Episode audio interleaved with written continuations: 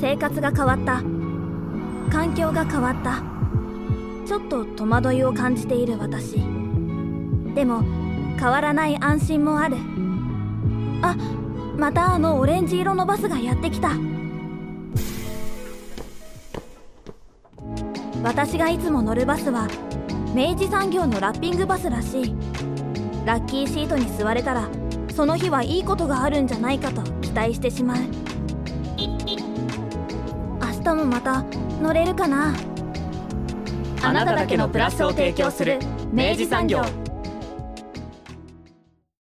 明治産業プレゼンツアワーカルチャーアワービュー今週はイムズ三菱地所アルティアム最後の展覧会。絶望を覆すことができない恋を正義とせよ。君が死んでも残る花を特集します。スタジオには当番組プロデューサー三好です。おはようございます。おはようございます。ねついに最後の展覧会となってしまいました。あ胸がこういろいろ巨来するものがございますね。ねえ、はい。えー、333回目の。すごいですよね。ね。狙ったかのような。狙ったかのようにね。ね。なんか3という数字僕好きなんで個人的に。あ三好豪平。あ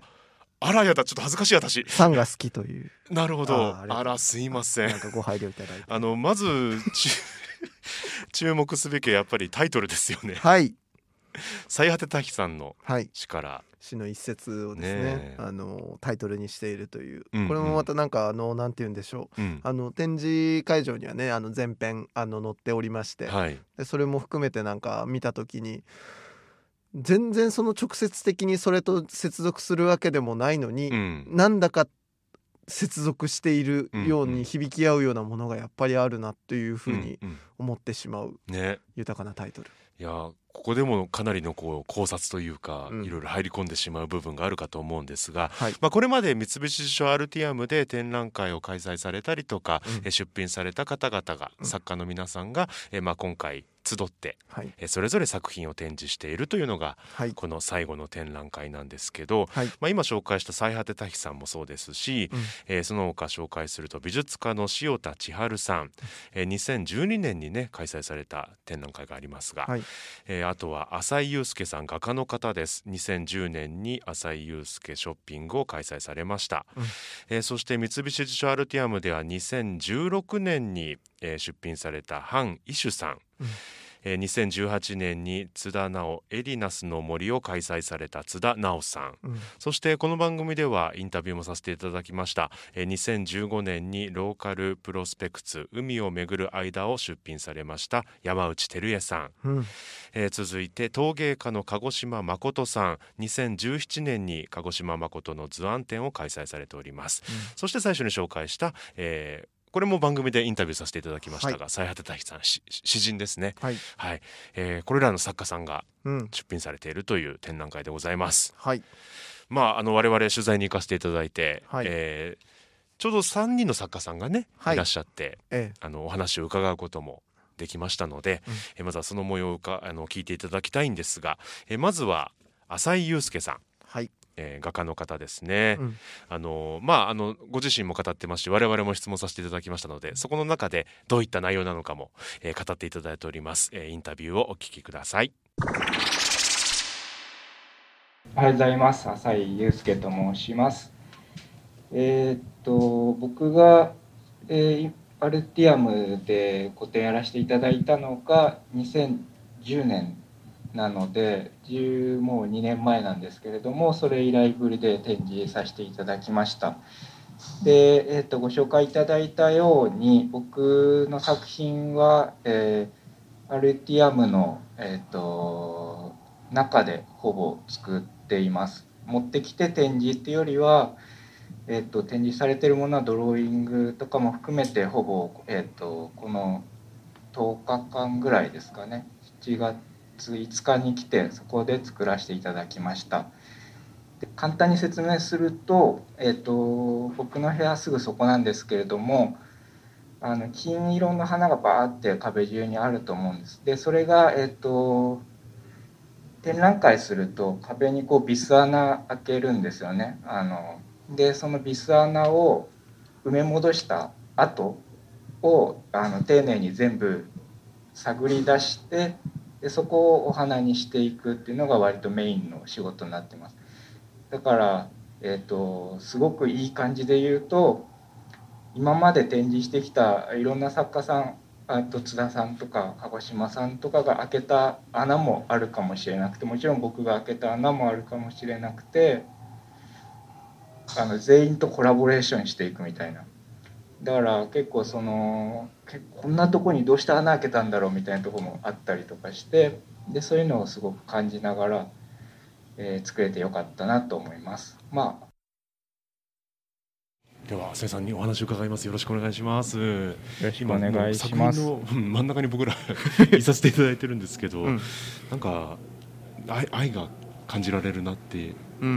印象なんですよね。そうですね。今回のね、うん、あの展示作品は非常にこう、アルティアムそのものを、うん、まああのそしてまあイムズそのものをこう作品化するような作品になってるわけですけど、うん、浅井さんにとってまあそのアルティアムだったりとかイムズだったりとかそういうものというのがまあどういうものだったかっていうのをちょっとお聞きできればと思うんですけどいかがでしょうか？ただのこうギャラリー空間というよりはなんかもものを生み出せる場所だなっていう感じがしていて、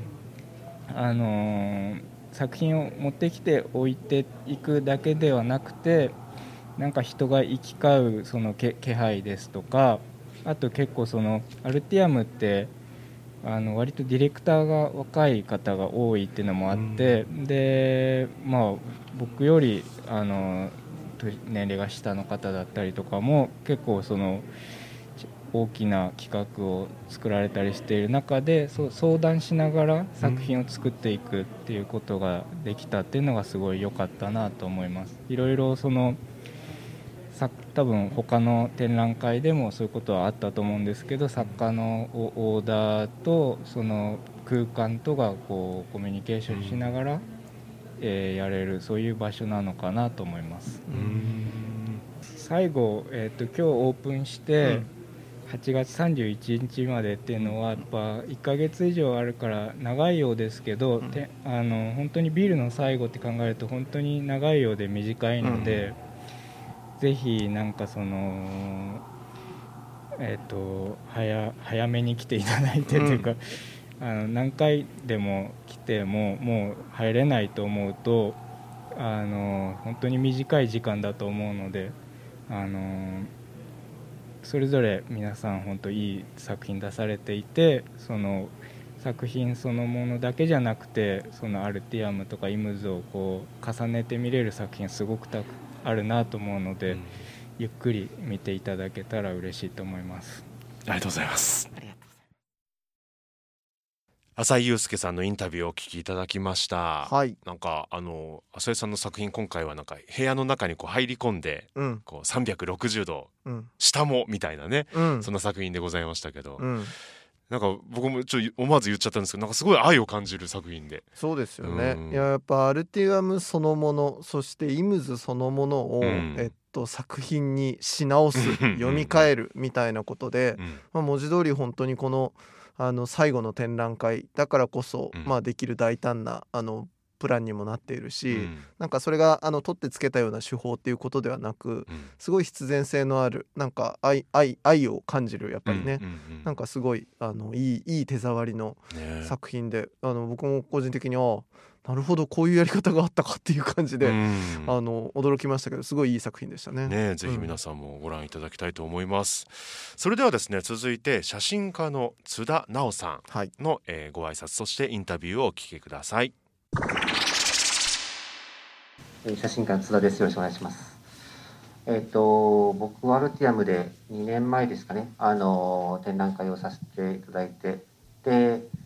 なんて言うでしょう。あのその時僕はあのいわゆるこのギャラリーの壁というのをなんかできるだけあえてあのなんでしょう。その壁にかけるということよりもあのその四角くこのキューブでかけるよりも、えー、独立した壁を立てて森の中をさまようようなそういう形の展開をあのやりました。なので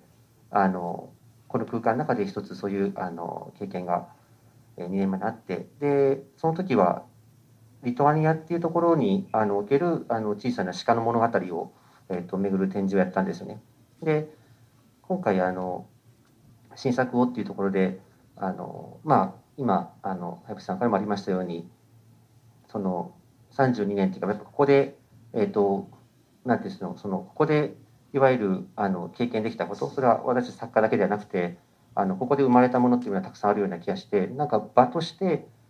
もう一回ここで展覧会のお話をいただいたんであればあの僕は場所ってやっぱり命がすごくそこにあの置かれてるっていうかあの関わっていくものだと思うんですよね。あの作家にとってあの例えば作った作品を初めて人に見せるっていうことのその生み出す場に、まあ、まさに浅井君もそうですけどなっていくとだからあの命について考えたいって僕は思いましたそれでちょうど新作の、えー、と僕はそこのちょうどこの皆さんの今あの入り口に向かって通路の部分っていうんですかね。そこに展示をさせてもらってるんですけど、えー、ちょうどまあ展示の話も触れますとあなたの本当の命と話がしたいのですっていう一行ちょっと僕は文章を書いたとこから始まってるシリーズなんですけどあのそのテーマの背景になるのはあの皆さんご存知のようにその3.11っていう、まあ、東北で、まあ、大きな地震があり津波があり、まあ、命があの消えていったと。でちょうど2019年に僕東北のアートフェスティバルっていうかそのリボンアートフェスティバルっていうあの震災後の、えー、石巻っていう場所でえアーティストを呼んでそこで一つでも何か、えーと、新しいそこに、えーと、芽生えるものをやっていこうっていう展覧会呼ばれた時に、えーと、作り始めたシリーズが今回の作品でで、まあ、1年2年経ちながら完成していなかったんですけど今回のアルティアムの、えー、とこの展覧会を機に、えー、全部まとめたいと思って、えー、作品とあと言葉を僕は合わせて書いたりする仕事を結構やっていたのであの今回は、えー、と本に一冊の本にまとめようということで、えー、一番最後のところにあの展示ケースの中に出来上がったばかりの本当につい数日前にすり上がったばかりの、えーと、冊子というか小作品集みたいなものを作りました。そのプロセスも同時に展示するっていうような形で今回は、えーと、展示をさせてもらって、まあ、それぞれがあの小さく命と向き合ってもらいたいという、まあ、そういうあの思いもあってアルティアムの展示に結んだっていう感じでしょうか。はい、ありがとうございます。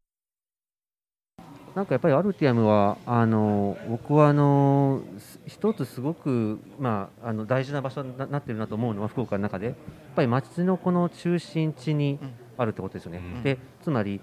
あのわざわざ例えば美術館に行くとか、うん、わざわざギャラリーにこう気合い入れていこうかっていうよりも、うん、何か例えば街に例えば出かける用事があってあそうだアルティアム行こうっていうような感じで、あの見上げればじゃないですけど街を歩いてとかちょっとこう上の階に上がっていくと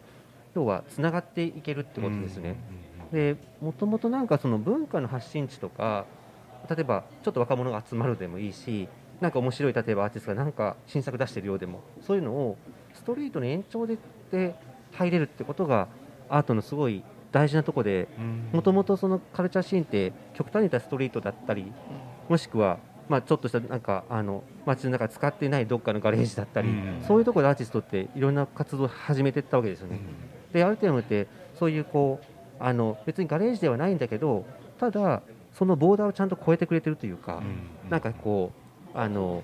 こういうあの一つの商業施設の中にあることによって、うん、あのまあ、要するに若者で言えばお洋服を買うとか、うん、音楽を聴きに行くの延長で、アートがちゃんと手が届くってことですね。うん。でそれは結局あのそれを見ていく中ででまた日常に戻っていくわけじゃないですか、うん、そうするとアートを見た後にちょっと気分が変わっていたり、うん、うん、あなんか俺なんかちょっと俺もなんかこうなんか人にちゃんと伝えることをもっと大事にやってみようかなとか、とか自分のことばっかり普段なんか考えてるけどあそっかなんかちょっと向き合うものを、一人の人間にちゃんと向き合ってみた方がいいなとか、なんか気づきが結構アートっていうのは、そのアーティストの作品をただ表現者の声をこうただ受け取るだけではなくて、自分が変わっていくために通過していくとアートは栄養になっていくってことですよ。だからまああの天神ってこういう場所ありますけどあともう一個僕はアルティアムと自分のこと言うと、できるだけお腹が減った時に腹を減らした時にあのアートスペースに入るっていうのはすごい重要でアーティストからするとそれはもう鉄則というか、美術館もですけどなぜかというと、やっぱりアートは今栄養って言いましたけど本当に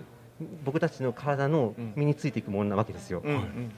決して知識だけじゃなくて、だからお腹がいっぱいだと満足しちゃってるので、なんかパパパって見ちゃうわけですね。だけどお腹が減ってる時って何かこうこうすごく自分が何かこう取りに行きたいみたいなだから別にアートは、あの決してなんかこうなんていうのその知識とか、うん、なんか崇高なことをやるとかってことじゃないんですよ、うん、本当に僕らの体に必要なものを、ちょっとそこで水を飲むように、うん、なんか一つの一皿の食事をいただくように、アートと出会うっていうのは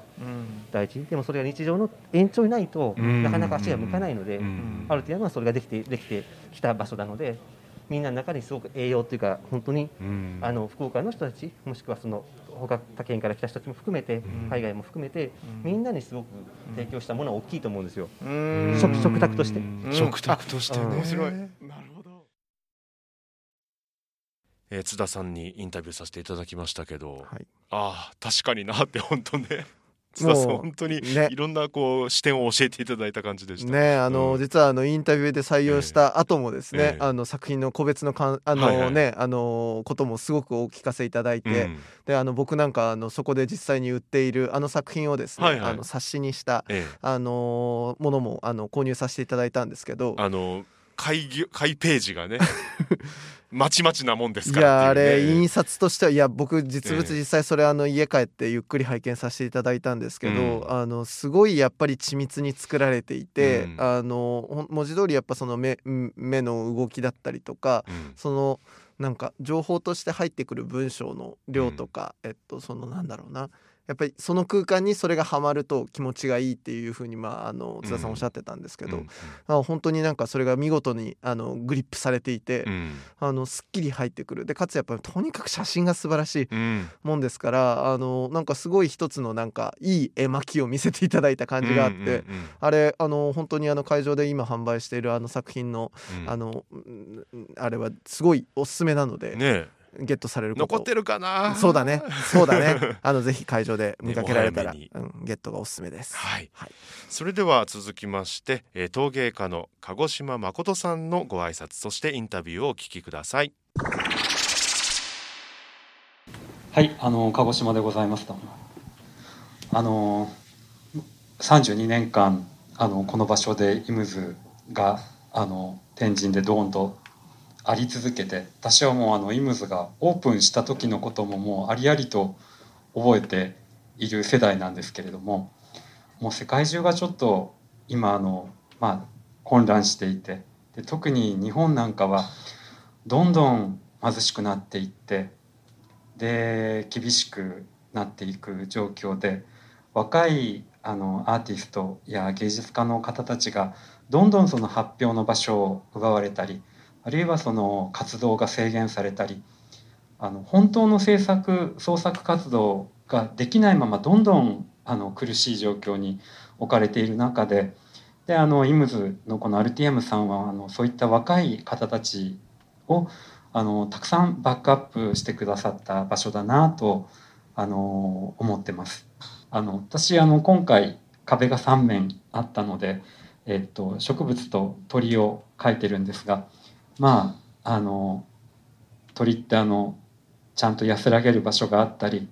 あるいはそのどこかに飛んでいってもまた戻ってこれたりあるいはその旅立っていって新しいところに行ったりっていうそういう感じがあの出せてるといいなと思って。であのきっとあのイムズこのアルティアムであの我々展示をした作家もあの、まあ、関係者早内さんをはじめ関係者の皆さんもあと会場にいらした方たちもあの何かしらあの覚えて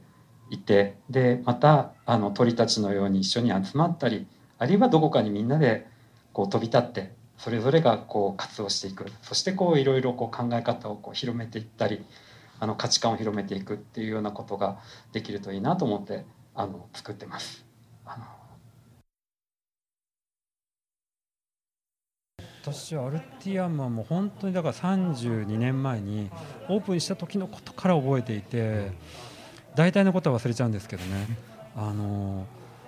お米ギャラリーとセットでね、うん、覚えてます？お米ギャラリーありました。もう素晴らしかったですよね、あそれはいいか。アルティアムはだからやっぱりこうさっきもお話ちょっとしたんですけど県の美術館も市の美術館もどんどんこう厳しい状態になっていって。あのー、なんて言うんだろう。こう福岡はねやっぱりそういうアートとかデザインとかどっちかというと福岡ってあのアートっていうよりもデザインシティで、あの福岡の地下鉄に西島勲先生とかが作られたマークがありますよね、はい、駅にそれぞれのキャラクターがある、ああいう街って世界中探してもどこにもないんですよ。でそういうところかも分かるようにあの実はすごく福岡はデザインシティなんですね。であのそういうまあ地盤があってアルティアムがあるんで、あのもちろんファインアートという捉え方もされるしデザインの企画展もされるし、あのすごく異色な何て言うんでしょう。例えば飯島奈美さんの食の展示会だったり、あの福田理香さんの展示会だったりってもすごく面白い展示を次々にされていてあのパワフルで知的であのなんて言うんでしょう刺激的でね、面白い企画をいつもしてくださってたなっていうあの空間だったので、その空間がちょっとなくなっちゃうのはとても私的には寂しい、福岡の方たちは本当にあの実はアートとかデザインにとっても飢えておられて、で私がねもう本当に何年前だろう。40年ぐらい前。高校生ぐらいの時にヘンリー・ムーアイギリスの彫刻家の展示会をやった時に、あの巡回展が日本であったんですけど、あの福岡が一番最後だったんですよ。でその時に福岡市民がもうとっても感激して、えー、みんなで署名をして、ロングランにしてもらったんです、ヘンリー・ムーア財団に頼んで。であのーどんどんどんどんこう来場者が増えていってね、福岡市の美術館。で大成功だったんですよ。であのロングランであの企画を長くしてもらっただけじゃなくて福岡市民が本当に感動したんでみんなでお金出してヘンリー・ムーアの彫刻買おうっていう話になって、その時は西日本新聞社さんが、えー、母体になって募金をして、えー、と1980年代でしたけど2億円のお金が集まってでその当時は横たわる母子像って言われてて今ちょっとタイトル変わってますけど、えー、ヘンリー・モアの彫刻を買って今博多駅前にあるのがそれなんですよね。であのそういうすごくこうアートとか文化とかにとてもこう敏感でこう貪欲なところなのに福岡は、あのとてももったいない。あのだから本当にそうやってこういろんな新しい世界を見せてくれてて一番こうアグレッシブにやってくれたのがアルティアムだったので、あのもったいない。本当にただただもったいない。若い方たちにあのもっといろんな世界をあの見てほしかったのにって思うともったいないなと思ってますね。鹿児島誠さんへのインタビューをお聞きいただきましたあのご自身やっぱ福岡生まれ福岡育ちでい。らっしゃるってこともあって、はい、まあ、アルティアムに対するお気持ちってやっぱり並々ならぬものが終わりだなって感じましたけどね。そうですね、うん、私やっぱりその天神の一連のやっぱその文化文脈の中でやっぱ鹿児島さん非常に大大切な方でもいらっしゃるので、うん、やっぱその意味でもやっぱりアルティアムそして天神全体への思いみたいなものをあのいろいろお話を聞きしたんですけど、うん、やっぱ本当に。ねあの、うん、お話聞くにつけあアルティアムが、まあ、この区切りを迎えるということのなんかこうしみじみ感がですね。あそうね、うん、感じるところがありますが。そうやっぱり取材させていただきましたけど、うん、あのねご来場の方も含め、うん、なんとなくこう節々であ終わるんですねみたいなこう雰囲気がね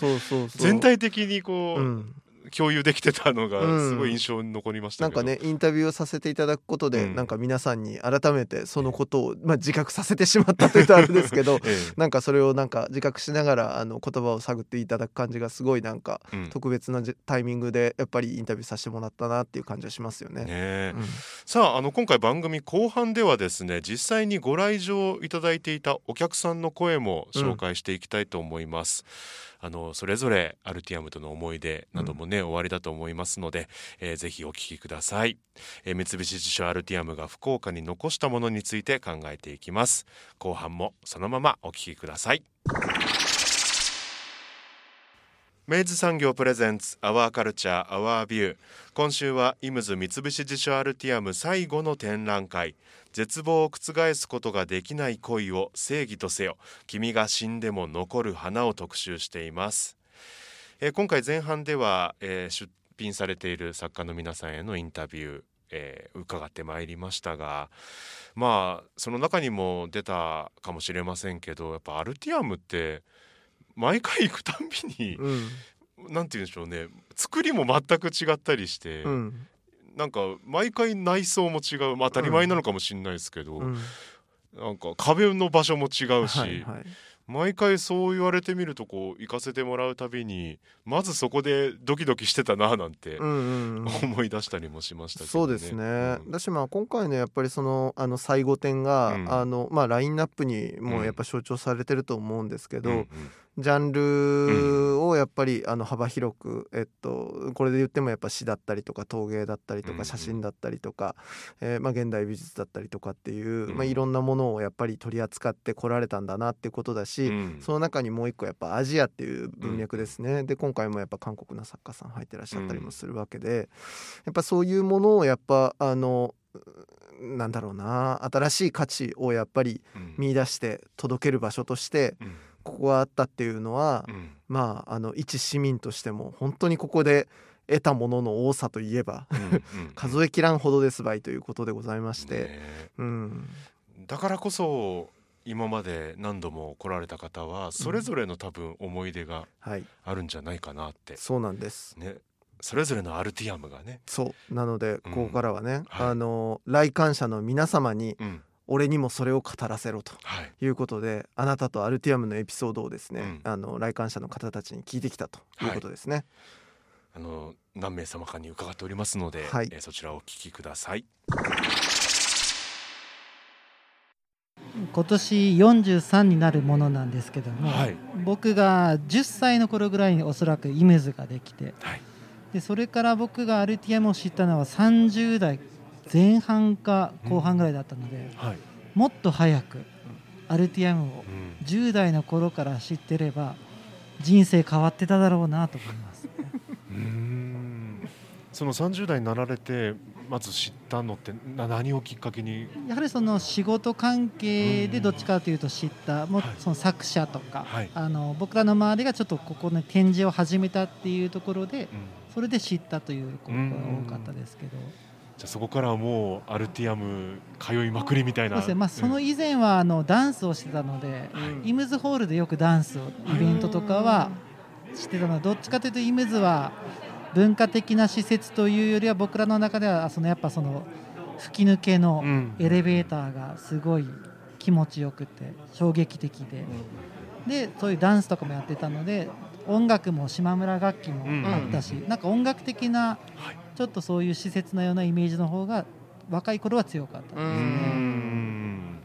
確かに。まあでも確かにあの今お話を聞きしながら、うん、いろんな顔を持ったイムズの中で、うん、あのある人にとっては多分イムズっていうのはそういう音楽の場だっただろうし、うん、踊る場所だっただろうし、僕ギター買いましたもん島村で。あそっか、えー、若い頃、ね、で多分僕みたいな、あのアートっ子にはアートの場所だったしみたいな、である人には多分アパレルの場所だったしみたいな、そういう多面性があるやっぱ場所ではあったんでしょうね。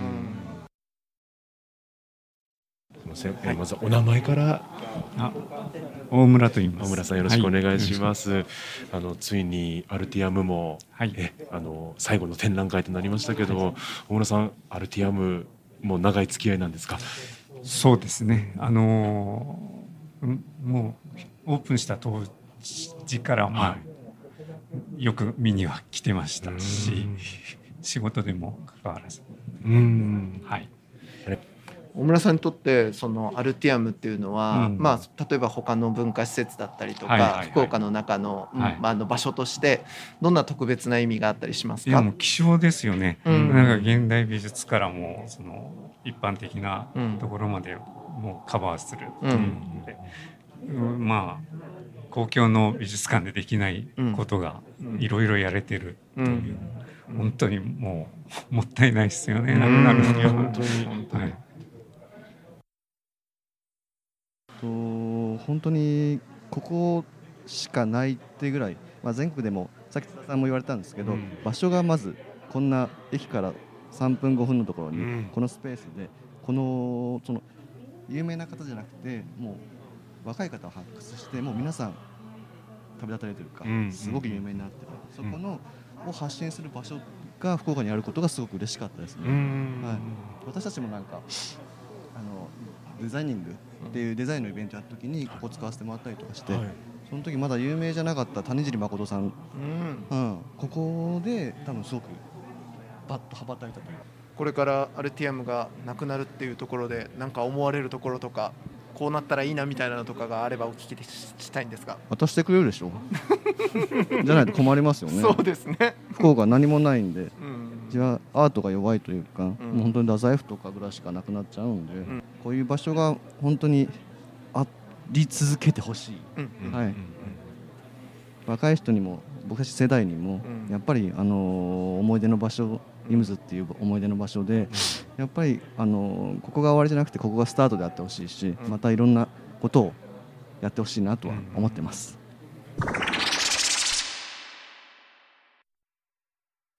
来場されていた皆さんにあなたとアルティアム伺ってまいりましたけど、はい、それぞれのねやっぱり、うん、気持ちが、うん、なんかすごい響きましたねやっぱり。ね、でもやっぱ、うん、やっぱり皆さんの中でやっぱりすごく特別な場所だったんだなっていうことをやっぱ何度もね繰り返し感じさせる、あのものでしたね。ね、うん、あの僕はそんなに昔からアルティアムさん行ってるわけじゃないんですよ。うん、あのしかも多分まあそんなに多くも行ってないかったんですよね、うん、もちろん。この番組担当させていただくことになってからはたくさん行かせていただいてますけど、なんだろうな。僕世代的にイムズが生まれた時に小学生だったんですね。うん、でなんか糸島出身で向こうの小学校通ってたから、うん、やっぱり天神という町に対するちょっと憧れ、うん、そしてその中でもイムズに対する、でその中に